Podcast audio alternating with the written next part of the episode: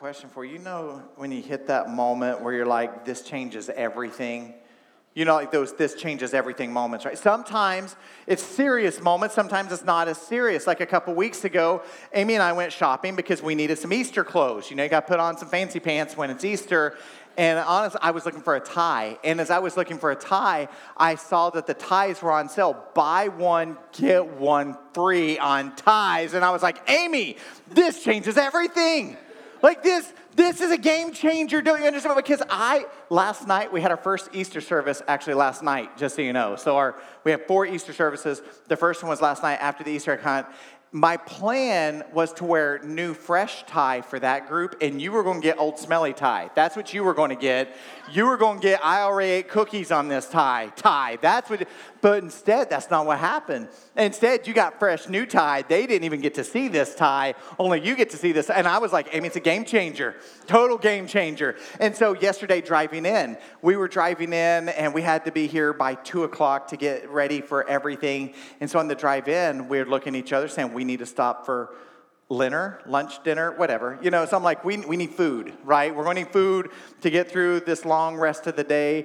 And we said, you know, if it was January of next year or so, the Chick fil A would be open because you guys know Chick fil A is coming to town. Some of you did not know. Okay, just, whoever gasped just in. I'm not making this up. This is true story. Hall Road and Schoenherr like Hall Road needed another restaurant, right? They did it. They did it. They did it. Okay, so the first service, let me tell you what the first service did. I started the whole conversation by saying, He is risen. And a couple people went, Amen. And then I said, Chick fil A is coming town. Everybody went, Yeah! Woo! And it's like, guys, come on now. Like, what are we doing? You know, but sometimes, sometimes it's is heavier than a tie or Chick fil A, right? Sometimes it's December the 7th, 1941, a day that will live in infamy. It's the bombing of Pearl Harbor in a way that our nation can't ever look at the world the same again. Sometimes it's April the 4th, 1968. That's the day that Dr. King was assassinated. Some of you remember that event. You remember the world seemed to be going along at one pace, and all of a sudden you just stop and you say, It's it's changed. Everything has changed. Maybe you remember where you were November the 22nd, 1963. For one generation, that was the question Do you remember where you were when you got the news that President Kennedy was shot? You know, for my generation, it tends to be September the 11th, 2001. That's our question. Do you remember where you were when the Twin Towers? Do you remember? And my answer is always, yeah, I remember. I was at seminary, I was at graduate school, and I was getting ready for school that morning. The news was on, and I remember watching that second plane fly into the tower and the feeling of numbness just washing over me as I'm like, you know what, this world has changed. It'll, it'll never be the same again. Everything around me has changed. And you know, these historical events are important historical events, aren't they? They're events that we remember, but let's be clear it's a specific people a specific place, a specific time. What we're talking about today is the greatest moment in all of human history. This is the only event that surpasses all people, all time, all place. We're talking about the resurrection of Jesus Christ. That's what we're talking about today. So during the Good Friday service, Oh, we had time to reflect on the events of Holy Week leading up to the crucifixion. And we were reminded the scripture says that God shows his love for us in this that while we were still sinners, Christ died for us. On the cross, Jesus completed his work of redemption when he declared, It is finished. But the story doesn't stop there.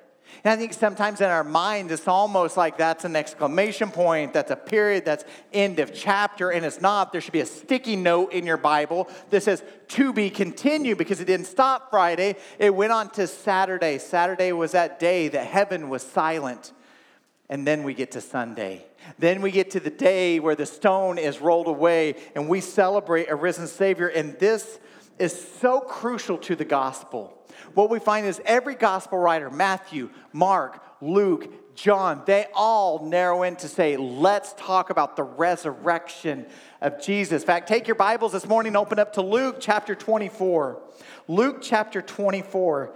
As you're turning there, let me just say it's so rich when you read all the Gospels. You get all these different angles of the resurrection. But I love those. You can go to the Old Testament. In the Old Testament, there's this looking forward to the resurrection that will come. When you look at Jesus, Jesus speaks in a way to say there will be a crucifixion and a resurrection. When you keep going later in the New Testament, Paul looks back and says, Let me tell you about what happened in the past with the resurrection. Like in the Old Testament, Psalm 16:10 describes it this way. The psalmist writes, For you will not abandon my soul to Sheol or let your Holy One see corruption. And then you see Jesus looking forward to the resurrection. He says, Jesus answered, Destroy this temple, and I will raise it again in three days. Or Paul looking back says in 1 Corinthians 15, If only for this life we have hope in Christ, we are of all people to be pitied, but Christ has indeed been raised from the dead, the, fruit, the first fruits of those who have fallen asleep. And so here's my question Matthew, Mark, Luke, and John, they're all writing to different people. They're writing to different audiences in different contexts. So why?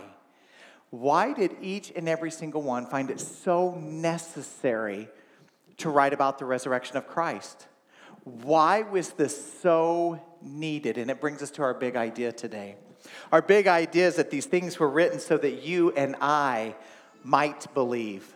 These things were written so that you and I might believe. Now, I know that many, many, many of you in this room, you are followers of Christ already. You are here celebrating. But Jesus asked it this way He says in John 11 26, Do you believe this? And some of you, the reality is you're going, uh, I, don't, I don't know what I believe. I'm working on it, like I'm processing. I, I'd like to believe, I just don't know that I'm there. That's why I'm here. Like someone invited me, I came in, I figured church was a good place to hear about Jesus, you know? So I'm, I'm here to try to figure out if I believe this or not. But the reality is for you right now, you don't yet, but you're working on it. And so, what I want to do with our remainder of our time this morning is just give you three reasons why you should believe. Because if you're sitting there going, I, I like to believe, I'm kind of on the edge, I just don't know, the first reason I would encourage you to believe is because of the testimony of the eyewitnesses. The testimony of the eyewitnesses. Look at your Bible, Luke 24. I'm going to start reading in verse number one. Luke writes this He says, But on the first day of the week, at early dawn, they went to the tomb, taking the spices that they had prepared. And they found the stone rolled away from the tomb. But when they went in, they did not find the body of the Lord Jesus. Let's, uh, let's move down to verse 10. Now it was Mary Magdalene and Joanna and Mary, the mother of James, and the other women with them who told these things to the apostles.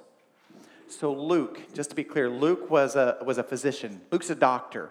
Luke wasn't one of the 12. He, Peter, James, John, that wasn't Luke. Luke was not with Jesus for that three year period of ministry.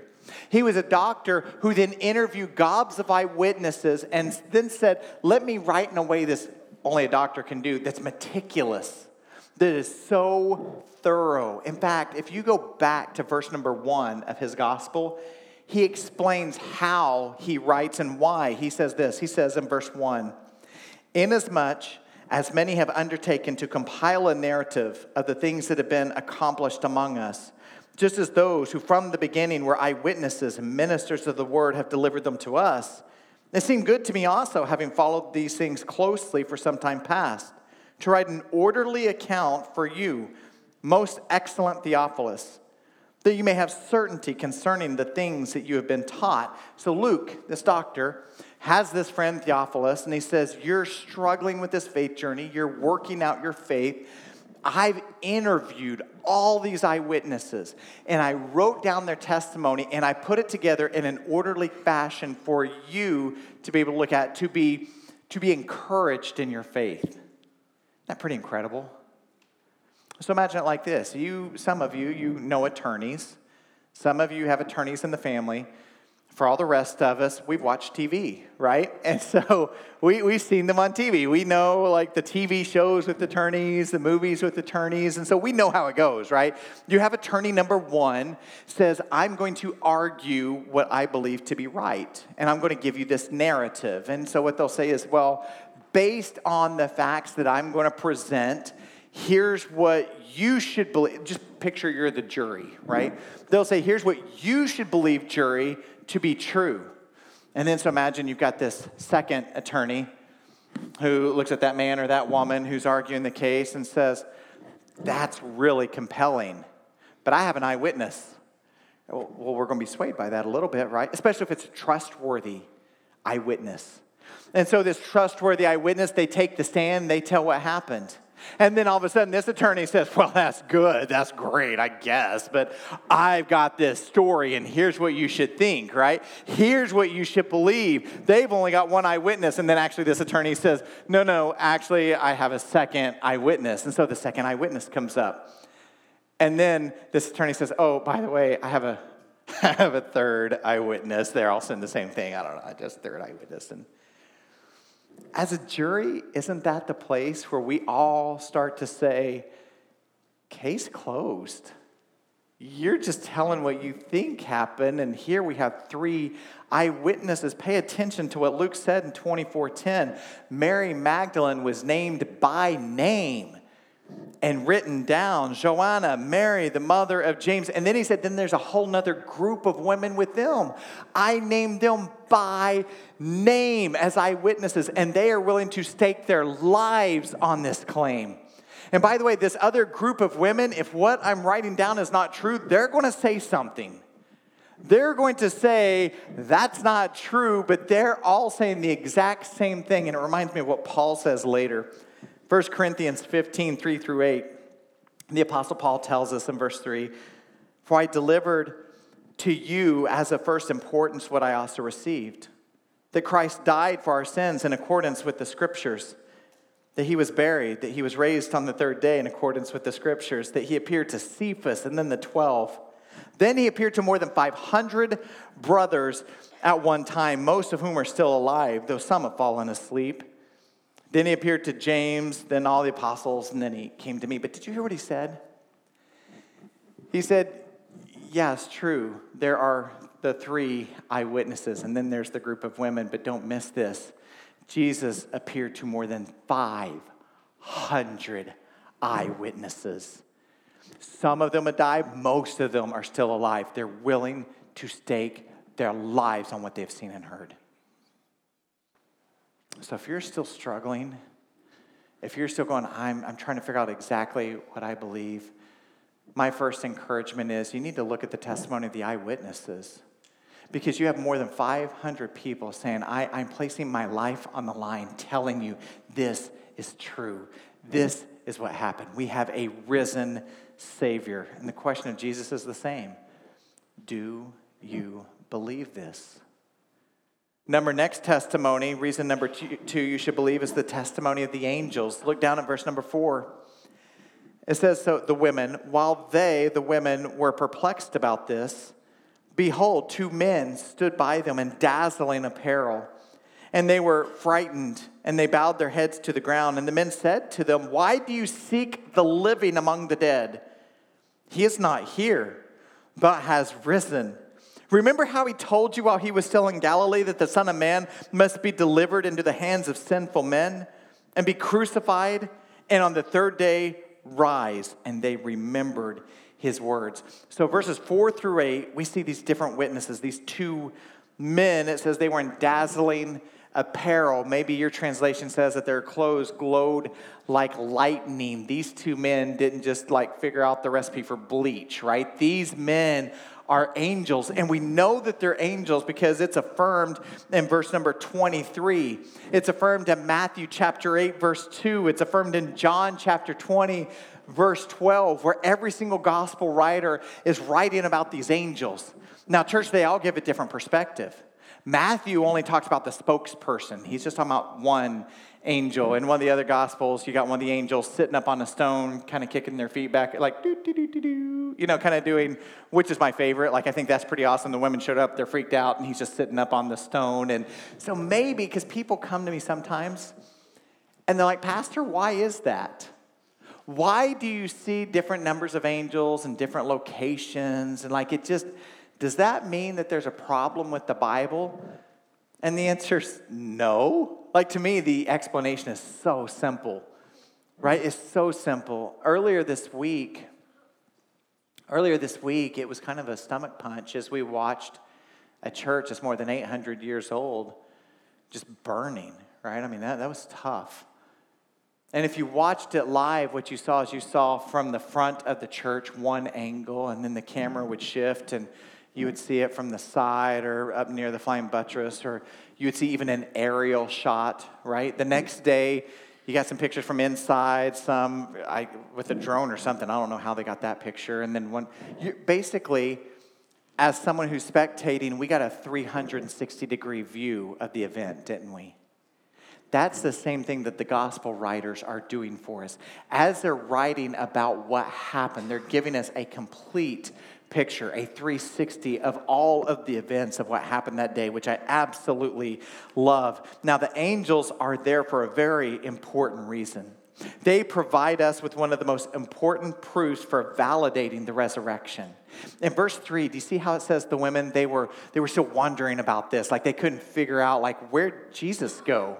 There's some strips of cloth on the ground, but where's his body? Where's he at? And I just wonder if the angels didn't show up, would they have continued just to scratch their heads? Like, would, would they have continued just to be like, I don't, I don't know where he went? And I wonder, would that have impacted us still today? Would there still be people today going, I just, I don't, I don't know what happened to Jesus? I wish we knew what happened to Jesus. But the angels show up and said, Let me bring the testimony of God into this conversation. Don't you remember? Don't you remember that Jesus said, I'm, I'm going to be murdered, I'm going to be killed, I'm going to be crucified, then I'm going to die, but then I'm going to rise again on the third day? Don't you remember the prophecy? My friend, prophecies are powerful, aren't they? They are so powerful. In fact, we're kind of swayed by it a little bit. We don't like to call it prophecy. Maybe we call it prediction. Maybe we call, but isn't it true every November and December there's analysts out there, economists or whatever, who will say, here's what I think is going to happen next year. In 2020, here's what you should expect with your finances. And we lean closer, don't we? Like, we want to know what's going to happen with my money. Like, so you lean forward and you're listening. And basically, what they do is they say, the trends have been this this year And if I'm pretty conservative, I would say here would be the trends for next year. And we all go, oh, that's so smart, right? And we're just blown away by that. Now, every now and then, something will happen that we don't expect, right? There will be a prediction that, like, no one really saw that coming. And I know I've shared this story, but I'm to share it one more time. I think one of the best examples happened during Detroit's greatest sports moment. Now, I don't even like baseball, but I love this story. Like, I love it. 1984 World Series. You guys know the story. Kirk Gibson is up to bat, right? He is up to bat. He's already hit one homer. They're facing the Padres. And uh, so the manager for the Padres looks at Goose Gossage, the pitcher. The pitcher looked like a crazy man. His mustache was all like down here and scraggly, and he had eyes that looked like, I don't want you throwing a ball 100 miles an hour at me. You know, I would not want to be a. Anyway, he looks over at his manager, and his manager's doing this at him. Right? That means walk him, throw him four balls, get, do not pitch to this guy. He didn't like that idea. It's kind of like, I don't want to walk him, you know, and he's kind of giving attitude to his manager a little bit. And so then they have a meeting on the mound. I don't know what people talk about when they do the whole mound thing, right? But the manager runs out there, the pitcher's there, the catcher, I don't know if the catcher even has anything to do with it, but I think they're just tired of squatting. But what they do is it's kind of like, I'm going to walk over here too, you know? And, and then they put their gloves over their mouth so no one, did anyone play catcher like in high school, call it? Yeah, I, so we need to talk later because there's something going on, but then they hold their gloves like this because they're afraid the other team like cares so much about what they're saying that they're going to lip read. So anyway, they're doing this and they're having a chat. Meanwhile, let me go back. Kirk Gibson, the hero for the Tigers, before he came up to bat, he was talking with his manager, Sparky Anderson, in the dugout. And as they're, or it's the dugout, right? That's what they call that place? Okay, so they're, they're chatting in the dugout, and he's like, he's like, all right, I'll bet you $10. And I don't know why in my mind, when they talk, they're always talking Southern, but they are. I'll bet you $10, $10, they're gonna pitch it to me, and then I'm gonna take it out of here. Like I've heard the interviews, he doesn't talk Southern, but just go with me, right? And so it's like I'm going to hit it out of here. I, and he's going to pitch it to me. and Sparky Anderson's like, "Yeah, I'll take that bet. That's a good one. I'll take that ten dollars. All right." And so anyway, fast forward. So Kirk Gibson standing at the plate. They're talking on the mound. You know, he's just standing there waiting. And basically, the pitcher was like, "No, no, I'm going to strike him out. I am." I'm going to strike him out. Let me, let me in, coach. Let me pitch to him. I can strike him out. He's like, all right, I guess you're going to pitch to him. So he runs back. Just keep going with me. He runs back to his dugout. The pitcher's there looking crazy. You know how this goes, right? But before, maybe you missed this. Before he pitches it, Kirk Gibson looks over at Sparky Anderson and goes, yeah, true story. Boom, out of here. Tigers win the World Series, they asked Spark, you can Google this later. They asked Sparky Anderson, like, what was that whole 10 thing about? Someone said you bet him $10. He goes, no, no. He bet $10 that they were going to pitch to him and he was going to take it out. And I, I owe him $10 now, you know, and that's the way the story goes. But let me be crystal clear. We hear a prediction like that and you're like, man, that's an awesome story. Whether you like the Tigers or not, that's a great story. Nothing compares to heavenly beings showing up on this earth saying, listen, he did what he said he would do. He has risen. Nothing compares. There's nothing even close to that. So if you're struggling with that question, do you believe this? There were more than 500 eyewitnesses. Angels from heaven came down just to say, Let me tell you, it is true. And let me give you one last testimony. One re- more reason to believe would be the testimony of your own heart. You see, Luke keeps writing. He tells about the resurrection of Jesus, and Jesus walked this earth for the next 40 days before he ascended into heaven. During one of those days, he tells about this in Luke 24 13 through 35. Jesus comes alongside these two men who are on the road to Emmaus and they're talking about things. And when Jesus shows up, they don't know that it's Jesus is first. And he tells them the Christ had to suffer these things and then enter his glory. Finally, Jesus makes it known who he is, and these men are rocked in that moment. Then Jesus like, okay, well, I got to go. Have a good one, you know. And Jesus is out, and then listen to this. This is so powerful. They say this Did not our hearts burn within us while he talked with us along the road and opened to us the scriptures? did not our hearts burn within us? You know, the reality is for some of you this morning, your hearts have been burning inside of you. The whole time I've been asking that question, do you believe? Your heart has just been on fire as you're thinking to yourself, I want to believe. I know I want to believe. I know today is the day I should believe. I just don't know. Listen to the testimony of your heart this morning as it burns within you. My encouragement is today to believe and respond in faith by placing your faith in Jesus as your Lord and Savior. That's my encouragement to you. It was 24 years ago to the day. 24 years ago on an Easter morning that I placed my faith in Jesus as my Lord and Savior. And let me just tell you, it's not throwing your hand up in the air one time. It was a started a lifetime full of surrender to Christ in my life. Nothing's been the same since. I want to come back to you guys who are kind of struggling with things in just a moment. First, I want to talk to those who would call themselves followers of Jesus this morning, those who call themselves Christians. My question to you on this Easter morning who this season have you told the good news to? Who have you had that conversation with where you just say, let me just, let me just tell you about my faith in Christ? You know, I think, I think we're freaked out by that conversation. I do. I think we're scared that people will look at us and act like we're, we're weird people. I think we're scared they're going to look at us and reject us as, as people. Let me just tell you real fast an experience that I had two weeks ago. I, um, delivered letters up and down campground here. Uh, just letters to our neighbors to say, hey, just so you know, we're going to be building, and there's rules when we build for all the big trucks and stuff. They're supposed to follow the rules. Sometimes people don't follow the rules. And so here's my cell phone number. Because if they make a mess of anything and I can't see it, please just let me know. I want to be here to serve you. I want to be here. So that's what the letter said, in essence. Um, and so here's what I expected I expected to knock on the door and people to look through their curtains and shut their curtains and then act like I'm not there. That's kind of what I expected. And I would have to put the envelope and the little door handle and be like the lawn care guy. You know, that's, that's kind of what I thought I was going to do. And, um, or I would ring the doorbell and they would open it up and just stick their nose out and they would hear I'm the pastor and then they would shut the door. Like that's kind of, I don't know, my head, that's what I thought they were going to do. Uh, it's not what happened though. I want you to know we have some of the best neighbors ever. Like we really do. I went down the road and um, first thing I experienced was the guy answering. He was clearly in the middle of some project, paint all over his jeans, and so gracious, invited me in. We spent the next 45 minutes talking together. And that happened again and again and again and again with all the neighbors. You know, if anyone is going to get the door shut on them, I guarantee it's going to be the pastor. I'm a professional Christian, right? So they're like, they, they, they avoid me.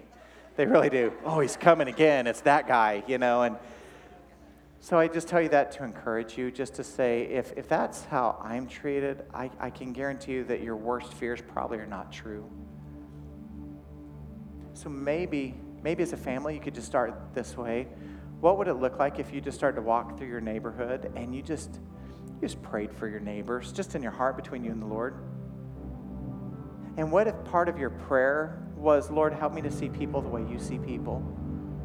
Help me, help me to see their hurts. Help me to see where I can serve.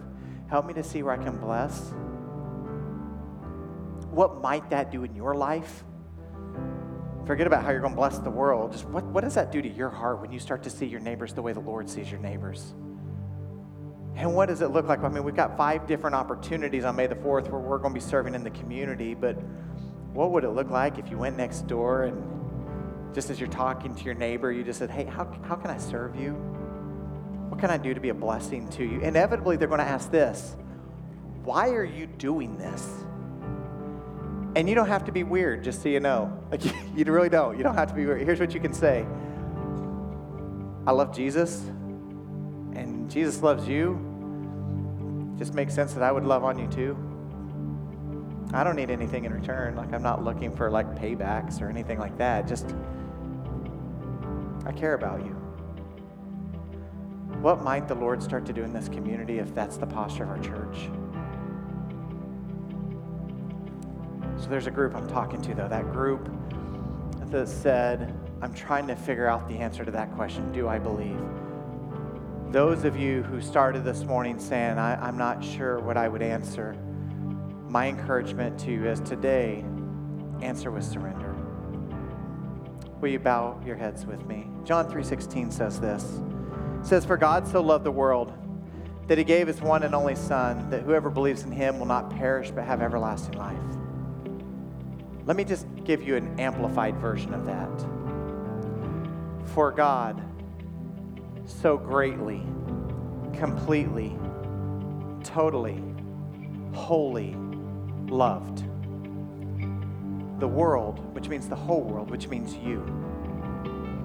He loved the person who is full of ego, the person who is full of self, the person who's full of anger, bitterness, the person who's lied, the person who's looked in the mirror and said horrible things about themselves, ripped themselves to shreds. One of God's holy and awesome creation looked in the mirror and absolutely annihilated the person that they saw when they looked in the mirror. God so greatly loved the world. The person who looks at other people and spews all kinds of horrible things toward other people. Or maybe you're that person who says, I really haven't done any of those. I've been a good boy. I've been a good girl. Yet he also loves a person full of pride. He also loves a person that is puffed up, who tries to do it on their own and act like they don't need the Lord, who acts like they're smart enough, strong enough, strategic enough. He loves that person too. God so completely, totally, wholly loved the whole world, including you, that he gave his one and only Son, Jesus. And then whoever believes in him, clings to him, relies on him, trusts in him, places their faith in him, will not perish, but will have everlasting life. And maybe you've never, ever done that. Maybe you've thought about it, but maybe you've never done it. I just want to give you a spot right here and now. Trust the testimony of the eyewitnesses. Trust the testimony of the angels. Trust the testimony of your own heart right now. So if you're that person, you're saying, Today is the day. Billy, yours was 24 years ago. Mine's today. I am ready to place my faith in Jesus. I'm not going to ask you to come up front. I'm not going to ask you to stand. I'm not going to ask you to do anything weird. But what I am going to ask you to do is on the count of three, just put your hands straight up. It's really between you and the Lord, just that place of saying, God, I surrender today. I am ready. Today is my day. So if that's you, on the count of three, put your hands straight up. One, two, three. Hands straight up if that's you. God bless you guys. I see you. Anyone else right there at the back? All of you guys, I see you right here. See you at the back, back there. Guys, I see you. Here's what I want you to do. Those with your hands up, just look straight at me. No one else is looking. They're all praying for you right now. So just make eye contact with me. If I didn't see you, that's okay. Go ahead and make eye contact with me if that was you. I just want you to know something. It's not raising your hand that makes you right with God. It's your faith in Jesus. It is a rolled away stone from the tomb. It is an empty grave that makes you right with Jesus today.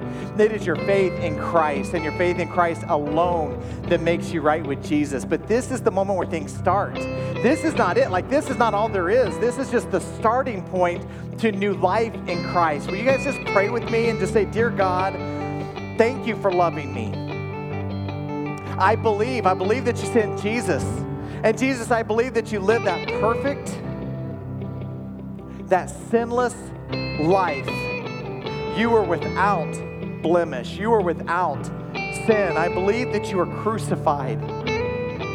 And I believe that on the third day you rose from the dead. I am placing my trust in that truth today. So thank you for saving me. Thank you for rescuing me. Thank you for making me a new creation. Happy Easter. In Jesus' name. Amen. Church, can we just praise the Lord for a rolled away stone and an empty tomb?